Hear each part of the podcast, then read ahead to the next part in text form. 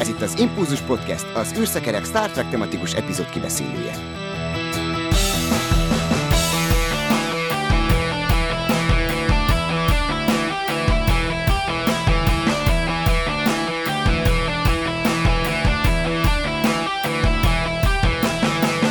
Szervusztok, kedves hallgatók, és üdvözlöm kedves műsorvezető társaimat.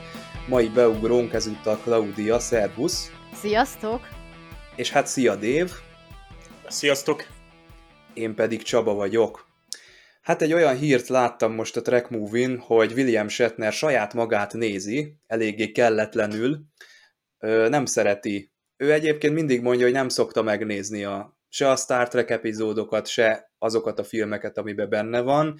Ellentétben Patrick Stewart-tal, aki ugye mindig elmondja azt az anekdotát, hogy egy hotel szobában éppen ment a TNG, és hát elkezdte megnézni, nem is emlékezett rá, jól szórakozott, teljesen rendben volt a dolog, amíg be nem jött a szobapincér, és akkor Stuart hirtelen azt gondolta, hogy atya úristen most azt gondolja, hogy egy ilyen öreg színész nosztalgiázik itt a szobában, saját magát nézi, ezt több cikkben láttam ezt a történetet. Na de William Shatner ugye egyrészt nem csak a saját alakítására reagál, hanem van egy olyan videó is, amiben őt utánozzák, mondjuk Seth MacFarlane is, és baromi jól csinálják egyébként, de neki nem tetszik. De egyébként nem, nincsen felháborodva, vagy ilyesmi, tehát kedvesen kezeli a helyzetet, de látszik rajta, hogy hát nem, nem szereti ezt, amikor őt így parodizálják, vagy, vagy ő saját magát így, így viszont látja. Több színésznél ez,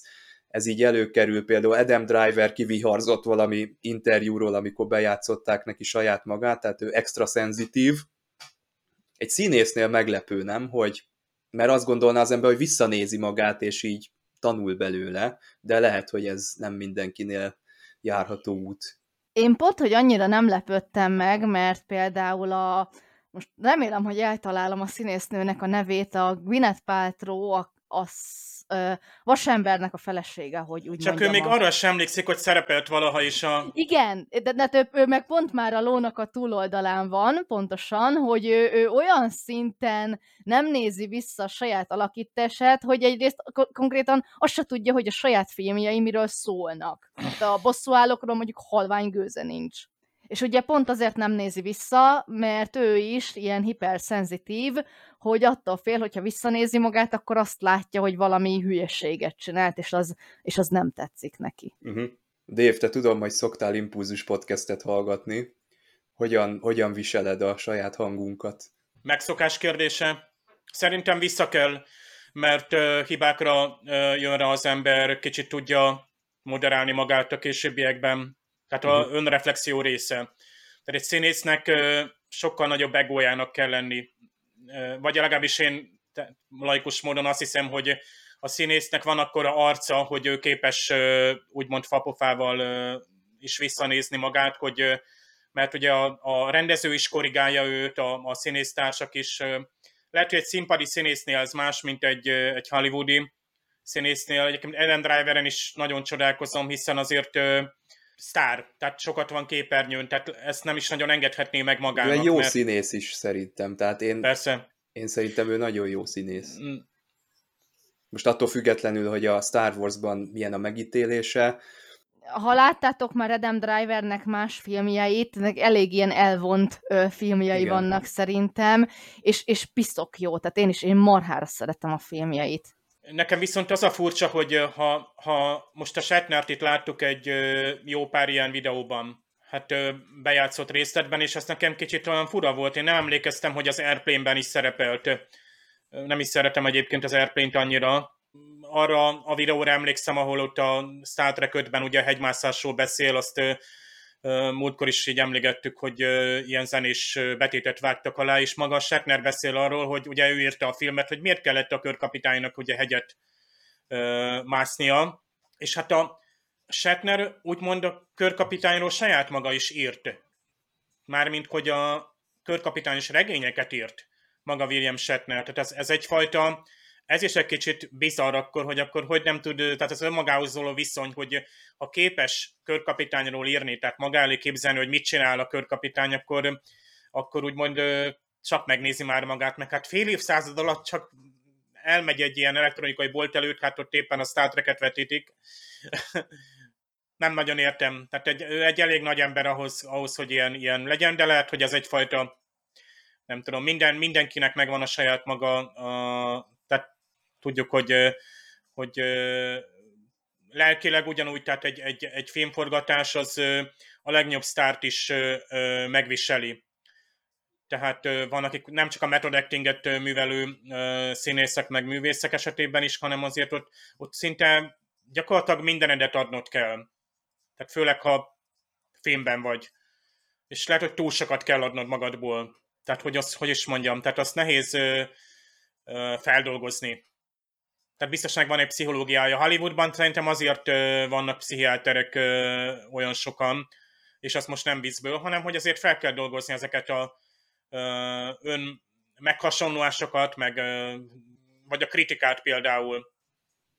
Hát meg sokszor a magában a jelenetben ugye van egy olyan a DS9-ban, a hatodik évadban, a Far Beyond the Stars-ban, amikor konkrétan egy idegösszeomlást kell eljátszania a Avery Brooksnak, és ott a színésztársai meg is ijedtek, hogy ott a végén, hogy jól van, vagy, vagy hogy így uh, tényleg olyan rossz a helyzet, mint ahogy eljátszotta, tehát ez borzasztó lehet. Egyébként visszatérve, hogy visszanézi, nem nézi vissza, lehet, hogy ha mondjuk regényt ír magáról, akkor van azért neki elképzelése a saját ö, Körk kapitányságáról, vagy hát elég, elég sok forgatókönyvet olvasott ahhoz, hogy tudja, hogy ki az a körkapitány, mi az a körkapitány, tehát lehet, hogy, hogy ilyen típusú feedback az, az akkor nem is kell neki valójában. Na hát egy régebbi hír, de 2000-es évek elejéről előkerült 8 darab Star Trek videójáték a Gogon.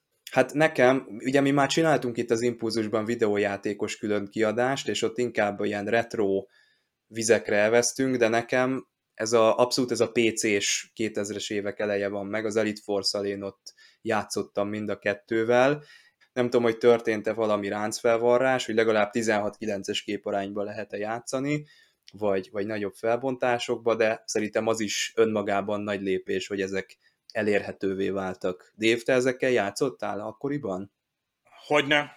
Hát igen, az Elite Force az nekem is nagy kedvenc, és pont úgy, úgy 2004 táján jutottam én is hozzájuk, na mindegy, tehát ö, ö, nagyon szerettem, mert na, akkor már nagyon jól futottak a, a gépen, mert ez a Quake motor nagyon jól, jó grafikát adott, ö, és elég ö, puhán jól futott és jó volt a sztori.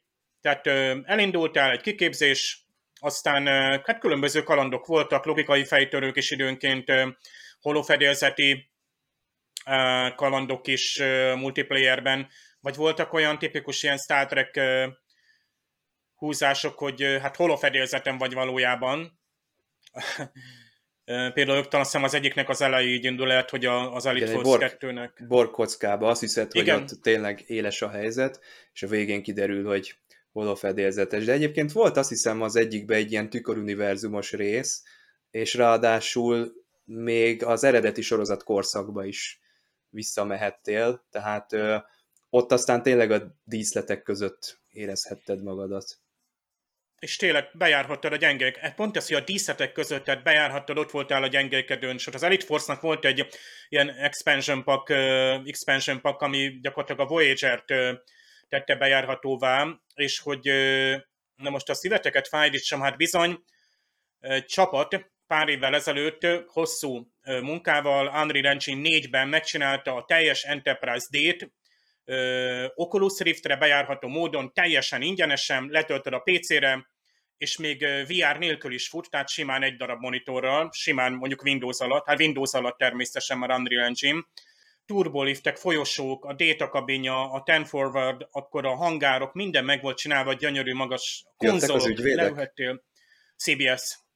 Hmm. Sajnos lelőtt, tehát felhasznált egy csomó nyilván mindent újra kreáltak, tehát itt, itt gyakorlatilag a nullára volt fölépítve. A Voyager hídját is megcsinált egy másik csapat, azzal nem tudom, hogy mi lett, de ezek ilyen sétaszimulációk, tehát semmit nem csinálsz, nincs lövöldözés.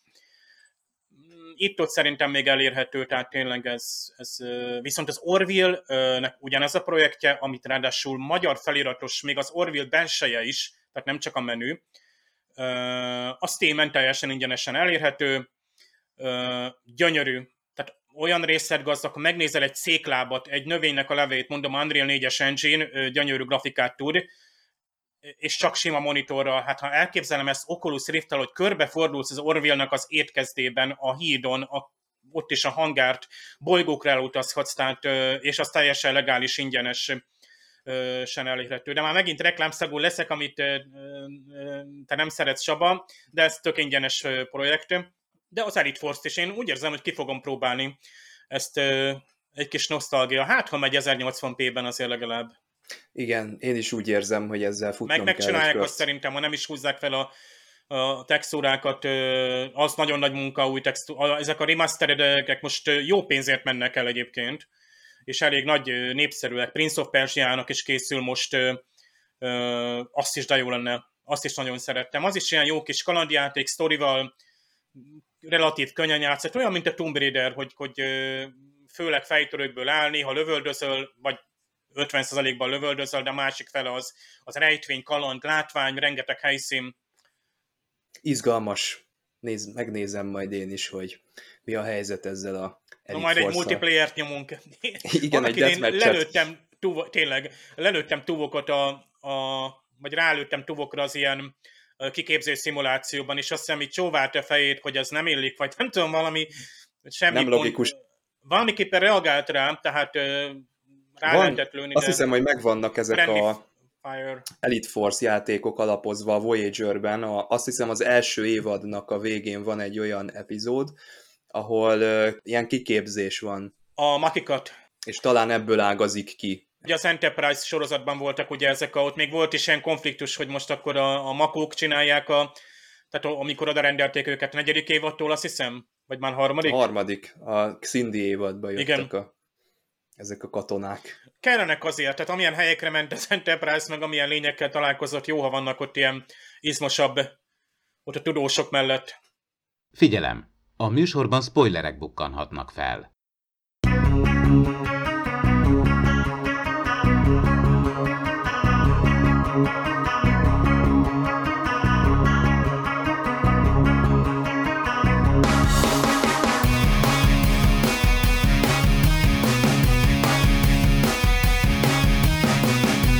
Hát az ifjú Jean-Luc Picard nem jelent meg a rendezvúján, amit Párizsban egyeztetett egy hölgyel, és hát ez a múltbeli emlék, ez azonnal rátör, amikor ugye meghallja dr. Mannheimnek a hangját, hiszen ugye ezzel a hölgyel végleg elváltak az útjaik, és valójában egy tudóshoz ment hozzá, a kibeszélőben még mindig Dave és Claudia lesznek a beszélgető társaim, én pedig Csaba vagyok. Mit gondoltok erről a kapitányi életpályáról? Kicsit olyan ez a sztori, mintha James Bond lenne, csak kevésbé bunkó. Tehát így nem az ablakon ugrik ki, hanem azért ő feltárja, hogy ő félelemből nem ment el, az elköteleződéstől félt, de tulajdonképpen azt mondhatjuk, hogy nem kapitánynak való vidék a hosszú távú párkapcsolat a Star Trekben. Hát inkább nem a kapitány feleségének való vidék. Igaz. illetve ugye tudjátok, tehát, hogy ő nem angolosan távozott, hanem ő angolosan nem jelent meg a rendezvún. Igen. Na hát mondjuk nekem ezekből a részekből, vagy ebből a részből ugye először is én nem vagyok egy kifejezetten ilyen romantikus alkat így nő létemre, tehát e, eléggé hidegen hagyott ez a, ez a jaj, Jean-Luc miért nem jelenti Nem kaptál meg? a szívedhez? Hát, hogy nem, nem ment el? Nem, nem, tehát ez, ez engem majd nagyon hidegen hagyott, mert ugye a, a fő történet az, az sokkal izgalmasabb volt, és igen, igen, és így, így, így hát körülbelül így, így nem figyeltem oda szándékosan, amikor itt ment a, a hölgynek e, az összes ilyen, ilyen ilyen jellegű beszélgetése, pláne ugye mindez tényleg a, a 80-as éveknek a, a, abban a stílusában, ahogy a 80-as években ezt egy, egy 80-as évekbeli ö, filmben vagy sorozatban tényleg el lehet képzelni, tehát az összes kameramozgás, a ruhája, a, a nőnek a mozgása, oda libbent a, a háttérben a Crusher doktornőnek a féltékenykedése, ugye, Diánával közölte, hogy erről most nem akarok beszélni, és, és ez engem úgy, amúgy úgy, úgy hidegen hagyott. Egyedül, amit, amit nagyon jót mosolyogtam az, az, az elején, amikor ugye megjelent a, a hölgy, és ugye ott a zsálükkel lenyomták az első párbeszédet, és akkor Déta és egyes kétszer is így egymásra néztek. Azok a, a nézések. Azok, azok a nézések, igen, tehát azon, azon nagyon, nagyon, nagyon nagyokat ö, ö, nevettem, hogy a Détaja és az egyes így összenézett, hogy és megint még egyszer. Mi történik itt? De Bár Déta ugye... meg a Jordi is így többször egymásra néznek a hídon, amikor ugye a Picard kezd így furcsán viselkedni, például azt hiszem nem mondja meg a nevét, csak azt mondja, hogy én Igen. vagyok a a, hogy itt a kapitány beszél, és akkor uh, így ránéznek, hogy ez most hülye, vagy most uh, mi van, meg uh, egy Igen. csomószor, amikor Riker bemegy a détával, hogy engedkedül, akkor pláne, meg amikor magyarázkodik a Pikár, hogy hát ő csak egy barát, és akkor tényleg Déta még a szemöldökét megemeli, mintha tényleg tök emberi reagál, mintha ilyen plegykás öregasszony lenne, pedig hát abszolút ő meg pláne nem az. De a két történet az, az valamennyire összefügg ez a két sztori, nem? Mert ugye arról szól a dolog, hogy hirtelen szembesülsz a múltaddal. A skifi történetben persze egy rövid távú ismétlődés van, ebben a, hát mondjuk úgy, hogy romantikus számban, meg, meg a régmúltból kapja az arcába a kapitány ezt, a, ezt az élményt hirtelen, de aztán lehet, hogy én kötöm ezt össze csak ilyen erőltetett módon. Nem, szerintem teljesen igazad van. De szerintem ez lehet akár az alkotóknak egy ilyen szándékos húzása is. Na, de mi a helyzet ezzel a skifi ö, dologgal? Bevallom őszintén, nem teljesen állt bennem össze a kép, enyhén fogalmazva. Tehát itt valami anomália van, nem multidimenzió nem szoktál ilyen skifiket nézni, pedig amúgy a Star Trekben is elég sok ilyen ismétlődő idő, meg multidimenzió, meg nem lineáris idő, tehát rengeteg ilyen, és ez a skifiben ez, ilyen, ez, ez egy ilyen tök alapvető dolog, tehát ez, ez mindig ellövik Igen, de nem, valahogy nem állt össze nekem a... Tehát az, hogy oké, okay, nem lineáris idő, ismétlődések vannak, multidimenzió.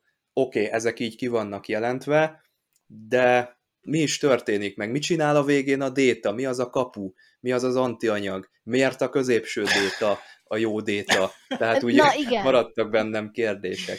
E, e, ez, ez az utóbbi, igen, ez, ez, ez az utóbbi, hogy miért pont a középső déta, ezt ugye én is hiányoltam, hogy azt hittem, hogy a végén majd lesz egy, egy magyarázat, mondjuk így déta elmondja saját magának, hogy miért pont a középső déta a jó déta, ez nem derült ki, és én is csak ott ültem, és néztem, hogy oké, okay, de miért a középső a háromból? Tehát, hogy így, azt, azt mondjuk én se értettem.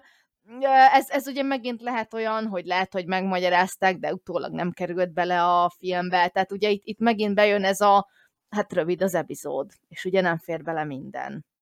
Tehát szerintem, ha, ha neked nem állt össze, akkor, akkor lehet, hogy, hogy itt megint a, a, az epizód nak a hosszúságát, meg egyáltalán azt, hogy ez egy sorozat, kell okolni, uh-huh. nem, nem pedig azt, hogy nem lett jól megmagyarázva. Hasonlít a szituáció a, a TNG-nek a sorozat zárójára, amikor Picard különböző helyeken van, különböző időkben. Ugye megjelenik akkor, amikor az Enterprise-ra érkezik, meg a jövőben, meg azt hiszem van még egy idősík, meg ugye a rendes normális idősig, mint hogyha ezt mondaná a dr. Mannheim is, hogy az elméje több dimenzió között lebeg. Igen, igen. Uh, Ez ugye... egészséges lehet? Szerintetek, hogy egy hát emberi elmez képes, mert a détáról azt mondja Pikár, hogy ő képes hogy a, ezeket a kontinuumokat elkülöníteni, ilyen módon a déta hihet annak a középső détának, mert valószínűleg helyesen érzékeli, hogy ő van a megfelelő időpillanatban, amikor meg tudja szüntetni ezt a uh, multidimensionális... Déta nem zavarodik össze, ezt végig hangsúlyozzák. Ezt az, ezt az eltorzító hatást. Ott a Igen. tükör, ami forog előtte, annyira jó, szerintem egy tök egyszerű vizuális valami, de tökre bemutatja, hogy egy szétesik, széttöredezik a, a, ahogy a látvány szétesik, az idő is valahogy így szétágazott ugye többre. Csaba, neked lehet, hogy kapaszkódonak mondok valamit, a Devs című sorozat. Uh-huh. Ott volt a kis programozó fiú, vagy lány, mindegy, a Lindon, és a, hát most pici spoiler, aki ezt nem látta, de ő bevezette azt, hogy ez ugye ez a kvantum döntések, hogy szétágazik a, tehát hogy többféle Ö, tehát amikor kitisztította azt a bizonyos képet, úgy tudta kitisztítani, hogy egy olyan elmélethez nyúlt, hogy, hogy szétválik, hogy ez a többrés elmélet, vagy nem is tudom, hogy a mhm. részecske egyszerre itt is átmegy, ott is átmegy, tehát gyakorlatilag kvantum szinten ö, milliárdnyi lehetőség az meg is valósul. De azt a sorozatot azt értettem, mert létrehoztak egy modellt, tehát ami, ami De a modellt képes... csak úgy tudták létrehozni, ha ez az elméletet választották, és Igen. nem egy féle verzió volt ugye lehetséges. Ugye a Tylernek, vagy hogy nevezték a főhősünket, Stuart? Nem, Forrest, no, nagy szakállas, tehát ő neki meg azért emlékszem. nem tetszett, mert ő az eredetit akarta ugye a adott uh-huh. okok miatt az eredetit akarta visszaállítani, vagy látni legalább.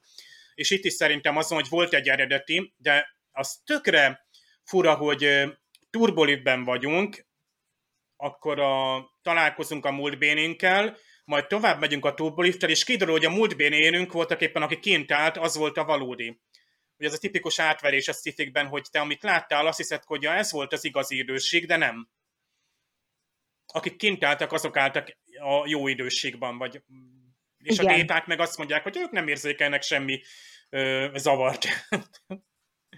Igen. Tehát akkor az történt, hogy dr. Mannheim egy dimenziókaput nyitott, Ed- eddig oké? Okay? Igen. És igen. ez azt eredményezte, hogy elkezdtek szétcsúszni az idősíkok, vagy egy ilyen időanomália jött létre, aminek tulajdonképpen van is valami hatósugara, Igen. amit még, a, még az Enterprise-on is lehet látni. Mindeközben dr. Mannheim megérintett valakit vagy valamit a másik dimenzióból, ami azt eredményezte, hogy egy része ott maradt, mint hogyha csak a Nexusról beszélnénk itt a, a Star Trek 7-ben, hogy ugye, hogyha egyszer ott vagy, akkor már egy, egy részed örökké ott marad. De hát itt ugye mondaná a Dr. Brown, hogy nehogy megérintse a másik izét, alteregóját, mert akkor megszűnik a Én is pont arra gondoltam, hogy lehet, hogy pont saját magát érintette meg, tehát, hogy igen. igen. Igen.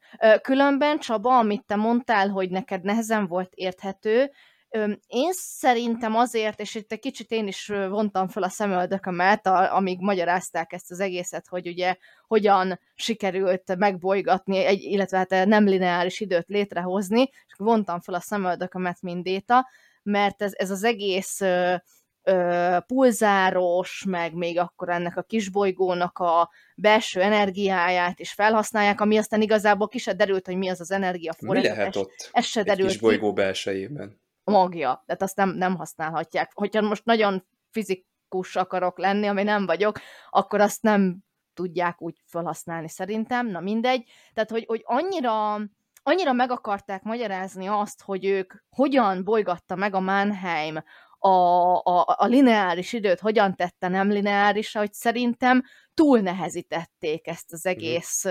tehát, tehát még, még annak a számára is nehezen érthető, aki, aki nem ért hozzá annak azért, aki meg ért hozzá annak meg azért, mert érzi azt, hogy ez így egy katyvasz lesz.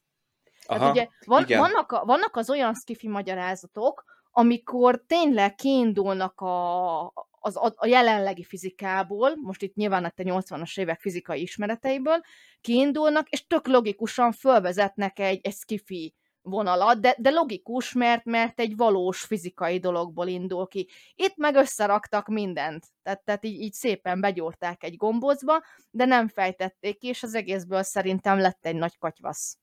És mondom, én is így néztem, hogy, hogy hogy oké, okay, hogy a, a kvazár, meg akkor a gravitáció, és a gravitáció hat az időre, ami amúgy hülyeség, és hogy, hogy ezzel tudják megbolygatni az, a, az időt, és nem lineáris tenni, és ez így, így néztem, hogy what? Tehát, hogy, hogy tényleg nem, nem, nem, nem volt ez, ez jól levezetve ez az egész hát elmélet. Kicsit olyan érzés, mintha összeszedtek volna egy csomó ilyen topikot, vagy egy ilyen skifikre jellemző, tehát multiverzum, időanomália, mit tudom én, és akkor dobáljuk be. Igen, Aztán... pontosan, pontosan. Tehát összeszedtek egy csomó ilyen, ilyen tudományos, meg féltudományos elméletet, plusz egy csomó ilyen, ilyen topikot, tipikusan ilyen, ilyen párhuzamos idősíkos, meg, meg multiverzumos topikot, és ezt így összegyúrták egy gombot, csak éppen ezt nem lehet lenyelni. Viszont, hogyha úgy nézzük ezt a történetet, hogy ez egy misztikus történet, akkor az szerintem mentőöv lehet. Tehát a magának a, az epizódnak a tálalása ezzel a folyamatos, nagyon hangsúlyos zenével, ami alaphangulatot ad ugye ennek az egésznek, meg ezzel a párizsi mellékszállal, ami, amire Claudia érzéketlen maradt, akkor így már ez az egész, ez valamiféle érzelmi élményt ad a nézőnek, és nem, nem feltétlenül ilyen racionális. Tehát én ezt úgy gondolom, hogy lehet, hogy nem szabad itt ezen okoskodni. Hogy most nem, én is úgy voltam van. vele, ahogy néztem, hogy, hogy jó, hagyjuk-e a, a tudományos blablát, ugye, ö, menjünk el mellette, az, az nem érdekes, mert amúgy meg akár a, ez az idő, hát ö, időismétlődös mm, történet szerintem nagyon jól fel volt építve, ilyen szempontból a romantika is bele ö, tehát, tehát na- nagyon jó beleillett, és nem éreztem azt, hogy esetleg az túl van hangsúlyozva, tehát szerintem abból is pont annyit kaptunk, amennyi, amennyi, amennyit kellett, és, és a másik az, amiért nekem ez nagyon tetszett, ez a rész, és erre emlékeztem is különben, hogy, hogy pont azért tetszett, mert amúgy én imádom az ilyen időismétlődős uh-huh. sztorikat, tehát az összes uh, Star Trekben, a Csillagkapuban, mondjuk nekem pont-pont a Csillagkapuban a kedvencem a, a, az időismétlődős rész, tehát én, én imádom ezeket, úgyhogy amikor ugye megláttam, hogy, hogy ez, ez a, ebben a résznél leszek a vendég, és így már csillogott a szemem, hogy jaj, de jó, mert az ismétlődő idős epizód, és én azokat mind szoktam szeretni. Meg úgy általában az Igen. ilyen skifiket is. Úgyhogy, úgyhogy amúgy, hogyha ha nem nézzük ezt a tudományos ö, halancsát, amit összehoztak, akkor amúgy ez egy tök jó rész. Szerintem akár még benne van a mondjuk első évadon belül benne van a top 10-ben simán nekem. Hát azért Picardnak uh, mélyen beleszántunk a, múltjába. Kiderül róla, hogy Körkhöz nagyon hasonlóan neki a felfedezés, illetve a csillaghajó a number one. Mondjuk a DS9-ban volt, volt a Cisco együtt tudott működni az ő érzelmi életével és a, és a parancsnoki pozíciójával. Igen, de azért, ha megnézzük a legtöbb kapitánynak, és most nem csak a Star Trekben, hanem akár csillagkaputól elkezdve, jó, mondjuk ott mondjuk pont elváltak, de, de nincs, nincs társa. Tehát azt hiszem Jane Wayne-nek se volt férje. Hát szegényűnek volt valami földön maradt vőlegénye, vagy lehet, vőlegénye. hogy a férje. Márk, Márk vőlegénye volt. Vőlegénye az volt, de hát ugye az uh-huh. ott maradt a földön. Meg kutyái Na, volt. Kuty- kutyája, a kis kutyák.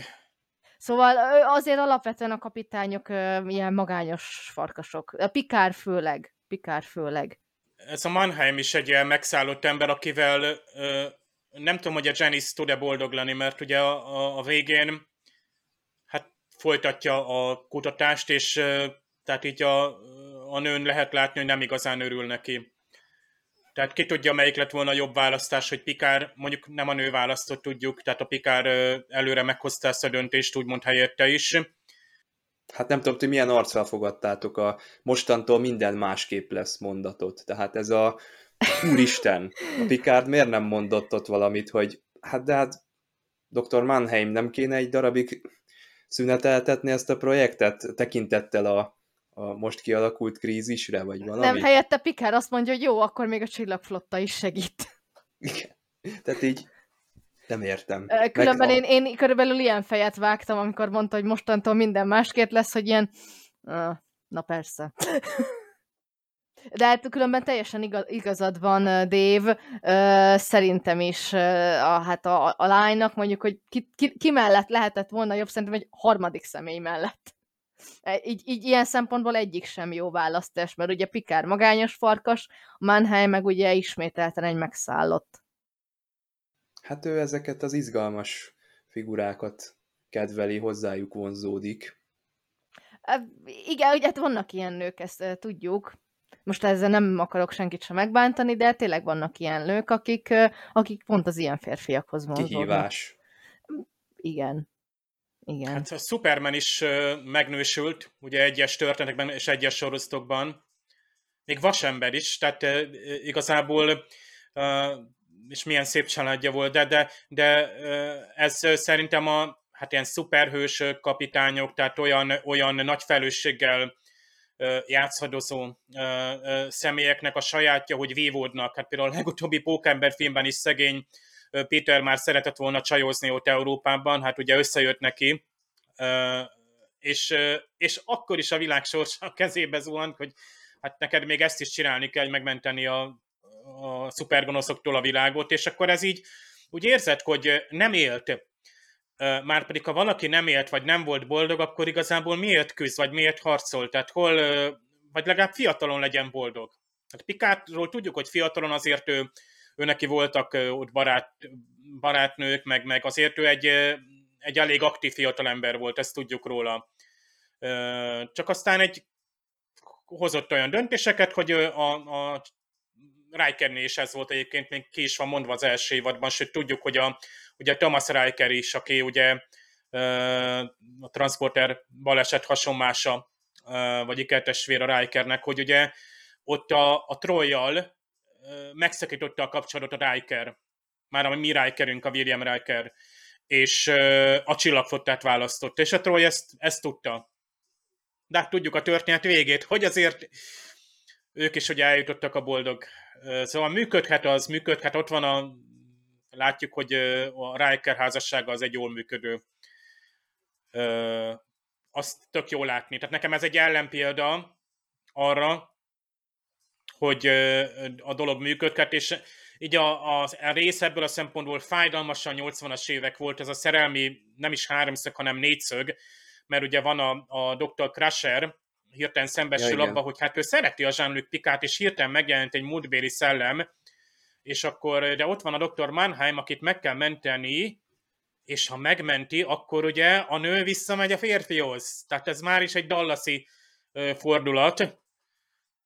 És akkor ott, ott van még Diana, aki elhívja a kapitányt, hogy kapitány, nem akarok a mavángertébe adkozni, de mégis megteszem, és mégis beszéljünk már arról, hogy ő mindig elnyomja az érzelmeit, meg... Hát az a holofedélzet egyébként az, én csodálkoztam, azt, ne, azt a Diana programozta konkrétan, mert hát hogy... az a, az ugye, a nő, aki ott volt a kávézóban, ő nem tudom, hát egy strandon igen. is elég ledér lett volna, nem még, hogy nem is tudom, hogy mit visel, tehát ilyen... ilyen... Egy meleg tavaszi nap volt, hát jó. Hát én, én voltam Párizsban, meleg. de a nők nem ilyeneket hordtak. Tehát lehet, hogy 24. században kellett volna elmennem. Tehát... Persze, lehet. most hogy igen, e- ez különben sokszor gondolkodom, hogy a 80-as években hogy gondolkodtak a jövőről, mondjuk akár egy ilyenben, mint a Star Trek. Baywatch. Baywatch kivetítve, és kész. Ja, igen. Így szorosz fel a Baywatchot, és akkor körülbelül igen, igen. Érdekes nekem például a csajnak a ruhája nem is tűnt föl. Tehát mármint, hogy föltűnt, de hogy én, de hogy jó, most mondanám azt, hogy persze, mert te mhm. pasi vagy, neked rögtön föltűnt, tehát hogy én így nem akadtam fenn azon, hogy hát ezen meg milyen ruha van, szerintem tök jó volt az a ruha. De a holofedélzet az nem volt sok, vagy tehát a Picard programozta úgy, hogy ő ilyen hangulatban van, tehát alapszituáció az az, hogy ő annak idején nem ment el egy rendezvúra, és hoppá, ott van egy nő, egy ilyen ruhában, akinek pont nem jelenik meg a, a partnere, és akkor azt ő ott premier plánban az első sorban végignézi, hogy hát szegény nőnek milyen rossz lehet. Nekem ez hát olyan ez... volt, mint hogyha az, az, az emlékeiből, a, amik ugye nem léteznek, mert ő nem ment el a randira, tehát ezt, ezt kicsit nem, nem is értettem, ezt a holofedélzetes dolgot, hogy ezt hogyan, hogyan sikerült így megcsinálni. Mert ugye a Pikárnak nem lehet a saját emléke, mert ő nem ment el a rendezvúra, a lányé lehetne, na de a lány nem volt ott már, mint hogy akkor még nem találkoztunk a, magával a Mrs. Mannheim-el, tehát hogy tényleg olyan volt, mint hogyha a, a Mrs. Mannheimnek a, a lánykori emlékeiben járnánk a holofedélzeten és ezt nem tudom, hogy én is ezen gondolkodtam, hogy ezt hogy sikerült így beprogramozni. A binárok. Én szerintem volt itt egy kimaradt jelenet, amikor a Troy odament, és azt mondta, hogy most egy ilyen terápia kell a terápia. kapitánynak, mindjárt jön, hm. és akkor ezt, ezt megcsinálja. Hm. Hm. Elképzelhetőnek tartom. Elképzelhetőnek Mert hát a kapitány tartom. mondja is a végén, hogy elég ebből a önsajnálatból? Önsajnálatból, igen, igen, igen. Tehát ő is, minthogyha úgy reagálna erre, mint egy külső szemlélő, akit belerángattak egy ilyen terápiába, vagy, vagy egy ilyen önismereti futamba. Igen, de ugye közben meg a, a, a programot maga a Pikár kezdi elmondani, tehát ugye elindul a hidra, meggondolja magát, mondja, hogy hármas holofedélzet, odáll a holofedélzet elé, és akkor szépen elkezdi bediktálni az adatokat. De csak hogy... néhány paramétert ad meg, és a holofedélzet egy komplex Olyan világot terem, igen. tehát azért az igen, szóval ezt, ezt én sem értettem, hogy tényleg, mint hogyha a lánynak, tehát a Mrs. Mannheimnek a lánykori emlékeibe lennénk. Tehát, vagy lehet, hogy a, a Pikár elképzelte azt, hogy, hogy milyen beszélgetés zajlott ott volna le, a, vagy zajlott le a lány meg ott a barátnője között, és ezt az egészet projektálta a holofedélzetbe gyakorlatilag. Csak ez nem volt ilyen részletesen elmondva. Igen, mindenképpen olyan érzést ad, hogy a Picardon keresztül megy egy tehervonat. Tehát látszik az arcán, amikor a Dr. Mannheim bejelentkezik, hogy azok az emlékek csőstül öntik el az agyát, Igen. és hát a, a Troy tanácsadó ő meg ezt észleli, hogy itt agyvihar van, és hát javasolja, hogy ezt azért jó lenne átgondolni, mielőtt még olyan parancsok születnének, ami nem a hajó érdekét szolgálja feltétlenül. Hát a végén szépen elköszönnek egymástól, arra például tök jó a holófedélzet. Na, igen, és ilyen szempontból ez ismét egy ilyen, ilyen keretes történet gyakorlatilag, uh-huh. hogy ugye az elején, viszonylag az elején, ott volt ez az egész holofedélzetes jelenet, és akkor ott a Pikár ugye el is viharzott, hogy elég az önsajnálatból, és akkor a, a végén meg újra oda visszatérnek, és, és ott viszont ugye a Mrs. Mannheim egyből fölismeri a, az egész helyzetet, hogy ez, ez az az elmaradt rendezvú. Én csak szegény Détát sajnálom, aki hát ugye a biztonsági rendszernek az áldozata lett, és hát ott volt azért szó erről a hajó fedélzetén, hogy Dr. Mannheim mondja, ja, majd megadom a kódokat, oké, okay? és akkor ez úgy valahogy elfelejtődött, Déta lesugárzik, és hoppá, csak-csak megint egy, egy lézer lövésnek az áldozata lesz, mint ahogyan Claudia, pont veled beszéltük, ott a, a terraformálóknak a, Igen. az esetén, akkor úgy megnéztem volna a fedélzeten egy ilyen vicces jelenetet, hogy így a pikárdék így ránéznek a Mannheimre, és ő meg azt mondja, hogy ja, Bocsi, Bocsi tényleg. elfelejt. De ugye a Mannheim szólt is különben, jó, frissen néztem meg ezt a részt, úgyhogy tudok ilyeneket, hogy hát lehet, hogy elfelejtettem egy-két kódot, vagy rosszul adtam meg, tehát ő azért úgy szólt, és ugye utána jött az a, a Pikártól, hogy jó, akkor csak détát fogom leküldeni, és akkor a déta adta igazat, hogy persze, mert én pótolható vagyok, vagyok, és ugye Igen. Pikár vagy, nem, nem pótolhatatlan, de ugye mivel détára nem hat ez az egész időismétlés, és ugye ezért küldi le, de különben ott a lézernél én is pont nevettem egy nagyot, hogy na, már megint a lézer akarja megenni szegény détát. Mint ugye a terraformálós részben is. Csak most nem kellett vele megbírkóznia, hanem csak simán kilőtte. De hát ez az antianyagot vívő déta, meg ezek a, tehát én azt annak idején így ezt százszor visszatekertem, hogy eldobjam az antianyagot, vagy várjam meg egyikőtöket, és akkor csak egyikünk van a megfelelő idő kontinuumban, de melyikünk? És akkor én vagyok az, tehát ez a egyszerre... Dév, nem gondolkodtál el azon, hogy te tekerted vissza, vagy csak egy időismétlésnek lettél az áldozata? Hmm. Idő, időhurokba kerültem. Vagy, uh, vagy déjà lett, és akkor tudod a oh. Matrixban, hogy mikor van déjà amikor a, ö, belenyúlnak a, a, a gépek, és, ez, és ugye akkor, akkor van déjà vu, és akkor tudod, hogy baj van, hogyha déjà vu van. Az egy nagyon jó magyarázat a déjà vu-re. Igen, a déjà vu... nem, nem működik a Matrix. Viszont van egy déjà vu TNG epizód.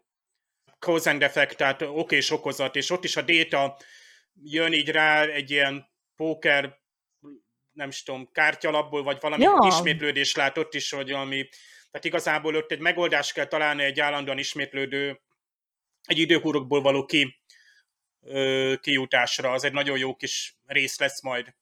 Meg igen, hát, igen, az is egy nagy kedvencem. Szifikben szerintem 80-as években még nem volt ennyire, ez még nem a, ez a 2000-es évek, hogy nem is tudom, Interstellar, hát a Tenet, hát ha a Tenetet Aha. értetted, akkor érted a, ezt az epizódot is. Mondjuk a Tenet az nem volt, tehát ott nagyon beharangozták, hogy fú meg, fú meg, ha, és ugye a, a, a rutinos skiff is, és így megnéztük, és igen, tök jó volt, de, de nem, nem csinált nagy újdonságot ezzel Christopher Nolan. Nyilván egy átlag ember, aki nem annyira néz skifit, azt, azt, azt, azt vagy elgondolkodtatta, vagy ugye jött, hogy hát ez egy nagy baromság volt, és bullshit, és nem értem, de, de azért a, a tenet, de jól, jól elő tudta adni amúgy a tenet is. Pörgés akcióra tökéletes, tehát ö, egy jó szifivel megfűszerezett akciófilm, én szeretem az ilyeneket, tehát nem kell, hogy Én is. akárhogy mindent értsek, vagy minden annyira tudományos legyen, mert különben tényleg akkor itt a Kip Tor, meg nem is tudom, kiket szednek össze, hogy akkor mindent megmagyarázzanak, és a rajongók úgyis szétszedik.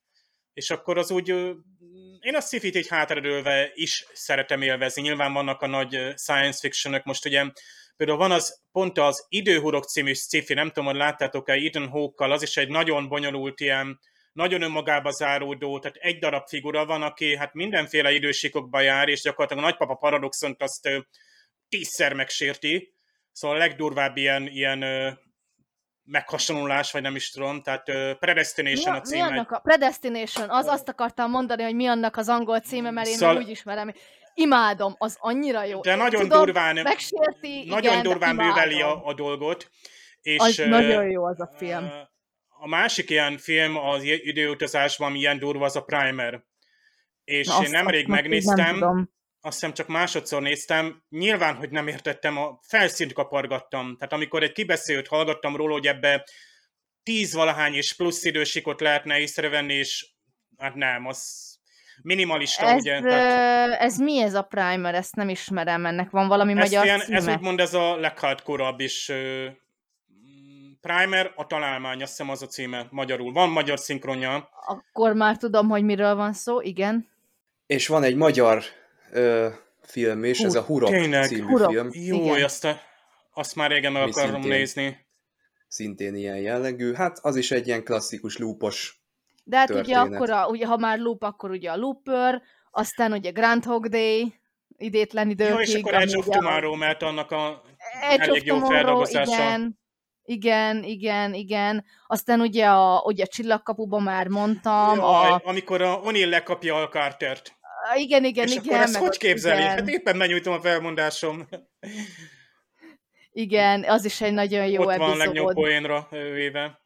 Igen. És ott is igen, van, még ott okozza, nagyon. hogy nagyon messzire terjed a hatása több csillagrendszerben, és nem tudom, ezek nekem nagyon jól működnek. Tehát a Star Trek, Star Trek univerzumban nekem jól működik ez, hogy kvázi meg van magyarázva. Meg 80-as években vagyunk megint, ugye ezt többször mondtuk, hogy tehát ez a baj szerintem ma, hogy nagyon ki vagyunk finomulva, főleg, hogy 55 év Star Trek után, rengeteg ilyen film után, olvasmányélmény, és tényleg elvárjuk, hogy hogy nagyon alapos legyen, tehát nagyon tudományos legyen, miközben ez gyakorlatilag teória. Tehát, hogy létezik-e multidimenzió. Hát a Marvel szerint most nagyon fog létezni, mert az összes Marvel produkció megy a multi ö, verzumba, tehát elég, most van ez a rajzszím sorozat, nem tudom, te Claudia nézed ezt a Vatif című. Vati? Nem, én most úgy vagyok vele, hogy Elég megvárom, durva. amíg leadják, tudom, de ugye ez is egy képregény, alap, képregények alapján készült, én most Igen. megvárom, amíg leadják, és akkor majd megnézem az egészet egybe, de nyilván benne vagyok több csoportban, tehát el van már spoilerezve nekem az összes epizód, úgyhogy tudom, hogy melyik Hmm. miről szól. Sok ott- meglepetés nem Ott fog érni. személyiségfejlődés szempontjából jók, hogy mi van, ha egy, egy Doctor Strange máshogy működik, és ott egy nagyon jó, Zombi egy, lesz. nagyon erős uh, szifis is uh, az a szál, tehát ezt, ezt. Meg ha már hurok, és az utolsó hurkos említés van, a Történetek a hurokból című, hát tavaly jött ki ez a sorozat uh, Amazonra, viszont ez egy nagyon lassú, tehát akinek türelme van, az üljön le, ilyen 70-es évek táján játszódhat egy ilyen kutatóintézethez kapcsolódó kisvárosban ilyen furcsa, ott is vannak ilyen időbeli hát anomáliák, meg események, de ez nagyon lassú, nagyon lírai, nagyon sok párbeszéd, nagyon-nagyon-nagyon lassú kifejtésű, és egy-egy ilyen misztikus, szifis, ö, hát hogy mondjam, fantázia dús, de szifis ö, dolgok vannak benne.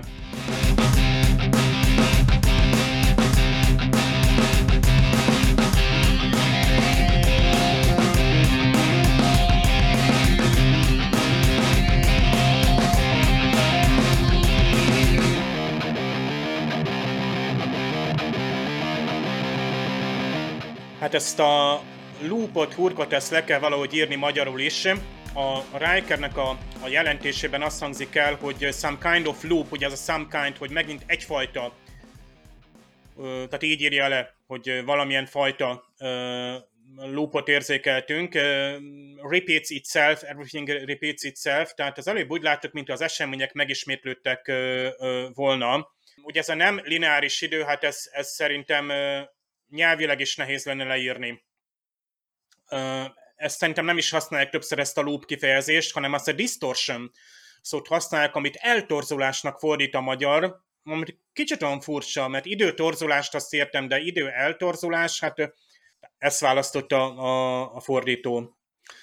Aztán a Mannheimről azt mondja a Data, ugye őnek az adatbázisában a Mannheim kutatásai is megvannak, tehát jobban ismeri, mint ő maga, hogy ő egy visionary, highly respected scientist considered a visionary. Na most nekem ez a visionary, ugye ezt rendezőkről szokták meg ilyen nagy, hát, hát fantáziadús, meg valami tényleg újszerű alkotó művészekről például a magyar azt fordítja, úgy fordítja, hogy nagyra becsült tudóst bogaras alaknak tartják. Ez a visionary fordítja úgy, hogy bogaras, és ez nekem nagyon nem jön össze, mert ez a visionary, ez tipikusan a, a látnoki képességű, előrelátó, tehát tényleg futurisztikus dolgot sokkal korábban a koránál előbb megvalósító, a rögeszmés hóbort is ott van a szótárban, de szerintem nem jó választás az, hogy bogaras, mert ez ilyen őrült tudós, bár úgy veszik a Mannheim kicsit adta is ezt a, ezt a, a figurát. Tényleg kicsit lejött nekem ugye, hogy megint időutazást említsünk, és már lehet, hogy az utolsó említés, ami még megengedhető itt, ugye a Brown doki a visszajövőbe ö, ö, filmekből. De ott legalább mindent értettünk fel, amikor a táblán elmagyarázta. Uh, Picard ugye visszafordul a turbolívből, és azt mondja, hogy uh, hát a hármas holofedélzetre megy, holodeck free. Ebből csak annyit tudunk meg, hogy legalább három holofedélzet van, ami azért jó, mert ugye a Voyager-en tudjuk, hogy csak kettő van, és állandóan ugye cserélgetni kell a holofedélzeti időket, meg replikátor fájlókat, hogy például Tom és Belen a romantikus hétvégére tudjon, vagy éppen nászútra menni technikailag volt egy nagyon jó rész, ezt most gyorsan elmondom, mert annyira tetszett, 88-as az epizód. Pikár a holofedélzeten a párizsi étteremben elmegy egy átlátszó kijelző előtt. A kijelzőn keresztül látjuk Pikár kapitány testét.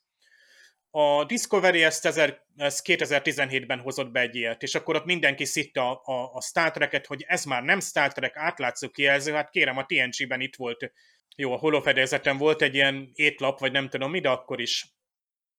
A, a Janice a férjéről beszél, és azt mondja, hogy he's having a conversions, ugye ez ilyen görcsei vagy rohamai vannak, és magyarul úgy fordítják, hogy a másik ember nagyon rosszul van. Hát ugye ez a hi, ezt egy szóval lefordítani, tehát nem mondja még ki, hogy a férjem, vagy hogy a másik férfi, másik ember, és akkor mindenki csodálkozik, de hát ugye Picard már sejti, hogy itt miről van szó. Hát nyilván tudta, hogy ugye a Janice az férhez ment a, a Mannheimhez.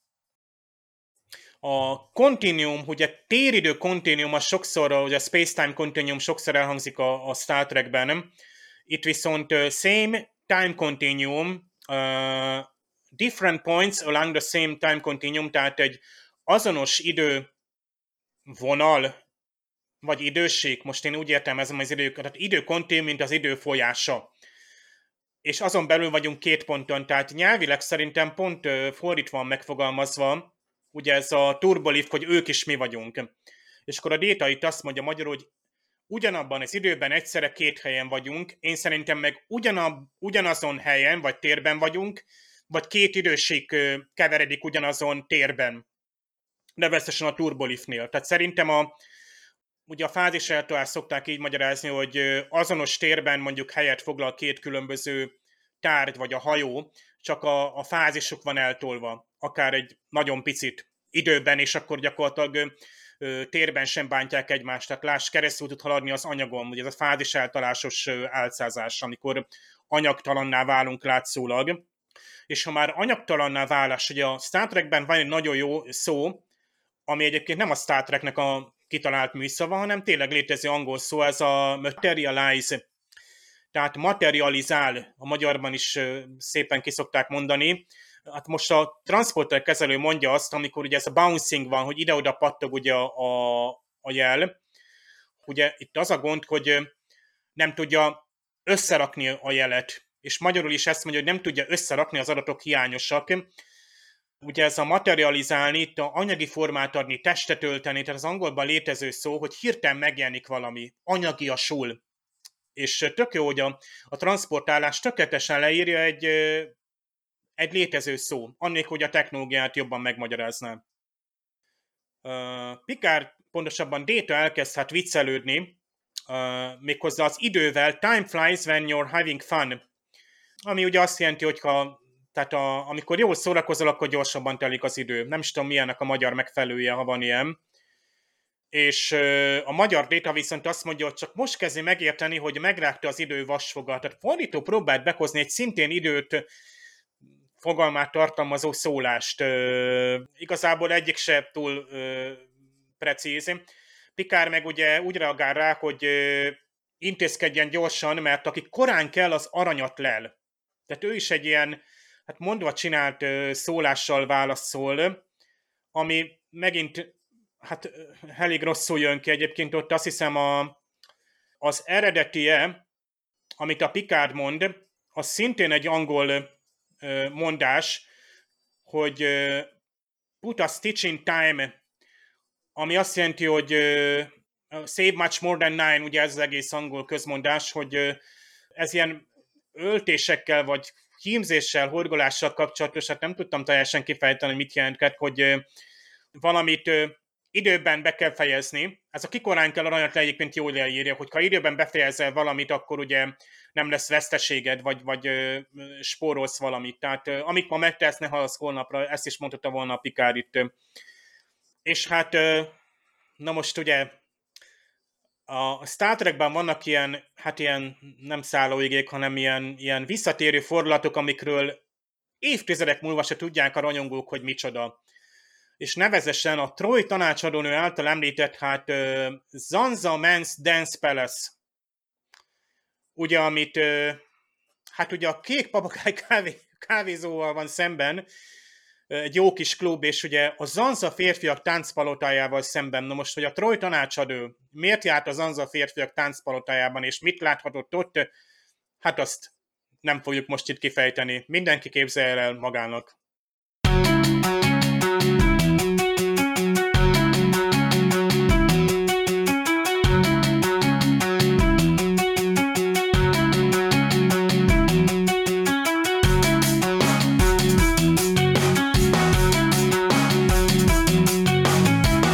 Hát ez egy hangulatbomba tulajdonképpen. A zene nélkül nagyon nehezen tudom elképzelni, hogy milyen lenne ez az epizód. Engem a zene vitt jelenetről jelenetre ebben a történetben, és úgy érzem, hogy akit, akit ez el tud kapni, az jól fog szórakozni, aki nem tud ö, ennyire nagy beleéléssel viszonyulni, az, az lehet, hogy úgy jár, hogy elkezd agyalni rajta, hogy most hogy működik a időtorzulás. De hogyha ugye ennek az egésznek a hangulatára, tehát a Picard érzelmeire koncentrálunk, akkor lehet, hogy ez, ez az, ami úgy átsegíti, vagy, vagy a megfelelő impulzust adja a nézőnek, hogy, hogy ez az epizód igazán élvezetes legyen. Érdemes ezt is HD-ban nézni, Párizst meg kell csodálni a 24. században, ha csak a holofedélzeten is, de hát galambok oda belettek eresztve, úgyhogy maximálisan valósághű lett a szimuláció. Egyébként Picard kapitány tovább merészkedett volna egykori szerelmével az eredeti történetben, hát ők közelebb kerültek volna, és utaltak rá, hogy reklámszünetben történik valami kettejük között. A kreatív stáb fele ellenkezett, hogy ilyen legyen. Maga Patrick Stewart is azt mondta, hogy hát inkább jobb lenne a távolságtartás, és végül ez a verzió valósult meg. Mégsem vett annyira Körk kapitány fordulatot ez a dolog. Lehet, hogy ő, ő igen, egy, egy kicsit rámenősebb vagy nyomulósabb lett volna ilyen helyzetben, mint maga Picard. Hát iránya kék papagáj. Ugye itt ez a Casablanca utalás, ez, ez egyébként tök jó. Elsősorban a hangulata miatt, sőt, Én azt mondom, hogy elsősorban a zene miatt nekem ez egy kimagaslóan jó szórakozás volt. Én is ugye, amint már azt megállapítottam, mivel nekem ez egy zsáner téma, az ismétlődő idő, meg egyáltalán a, a, a multiverzumos történetek, és, és tényleg nagyon számomra jól összeállt maga az epizód. Én is azt mondom, hogy ez egy, ez egy toplistás epizód volt. Még a távolságtartásra ugye a Picard és ugye Janice között, hogy a magyar szinkronban magázta ugye Picard Janice. Nem tudom, ugye tudom, hogy az angol nyelvben nincs kifejezetten ilyen magázódás jellegű, nem tudom, Dév, hogy, hogy erről te tudsz-e valamit mondani, hogy az angol szinkronban volt-e valamilyen utalás arra, hogy, hogy ők magázódtak? Vagy ez csak a magyarnak a sajátossága? Ez akkor lett volna érdekes, ha még ráadásul a németet is meghallgatom, bár tipikusan a német Star Trek szinkronban magázódnak még azok a szereplők is, akik a magyarban tegeződnek, például George és Data tegeződnek, hát legalábbis későbbi évadokban, vagy például a Kim és a Paris is, Csekut és Janeway is időnként tegeződik, időnként magázódik a magyarban, ami egész sajátos színezetű. A hídon magázódnak, amikor meg nem tudom, beszélgetnek a szállásokon, mondjuk vacsorát kész, vagy valami ilyesmi jelentekben, ott például tegeződnek.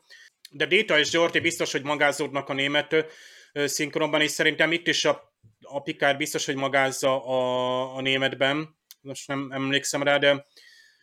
Lehet, hogy ez, ez a magázódás arra jó a magyarban, hogy hát ez mégiscsak egy, egy, egy olyan szituáció, amiben nem lehet ö, azt mondani, hogy jaj, hát szervusz, mit tudom én, puszi-puszi, ott a legénység már így is ugye egymásra nézegetnek a Déta meg a Riker, tehát hogyha ilyen nagyon személyesre veszik a, a, a találkozást, akkor az, az lehet, hogy egy ilyen szituációban, tehát egy ilyen küldetés kellős közepén, az nem illik.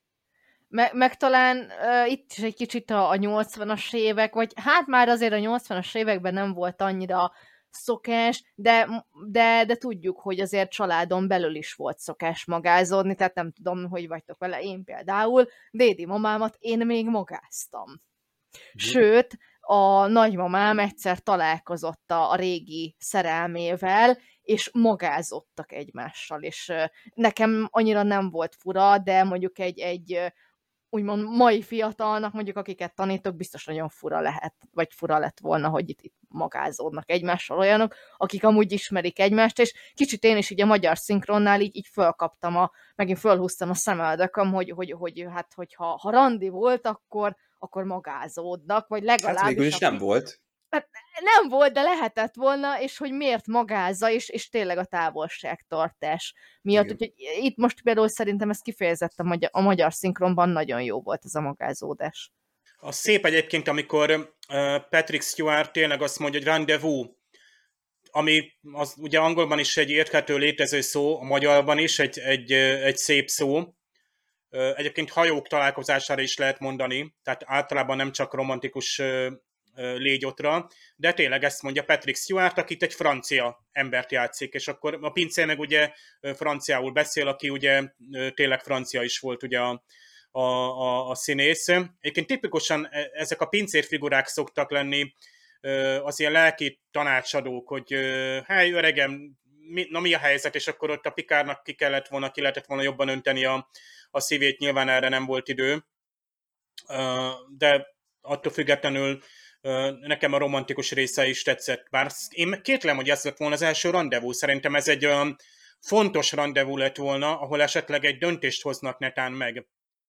Akár egy lánykérés közeledik, közeledett volna, vagy legalábbis egy fontos... Lehet, hogy ez volt a lehet, hogy ez volt az igazán riasztó. Lehet, hogy ő már azt várta a Janice, hogy itt egy fontos döntés, hogy lehet, hogy akkor sorozzák be esetleg a Pikárt, hát nem sorozták, hanem akkor mondjuk felajánlottak egy posztot, és akkor ott kellett volna döntést hozni, és elmondani, hogy én itt maradok veled a földön, vagy pedig megyek a, a karrieremet építeni.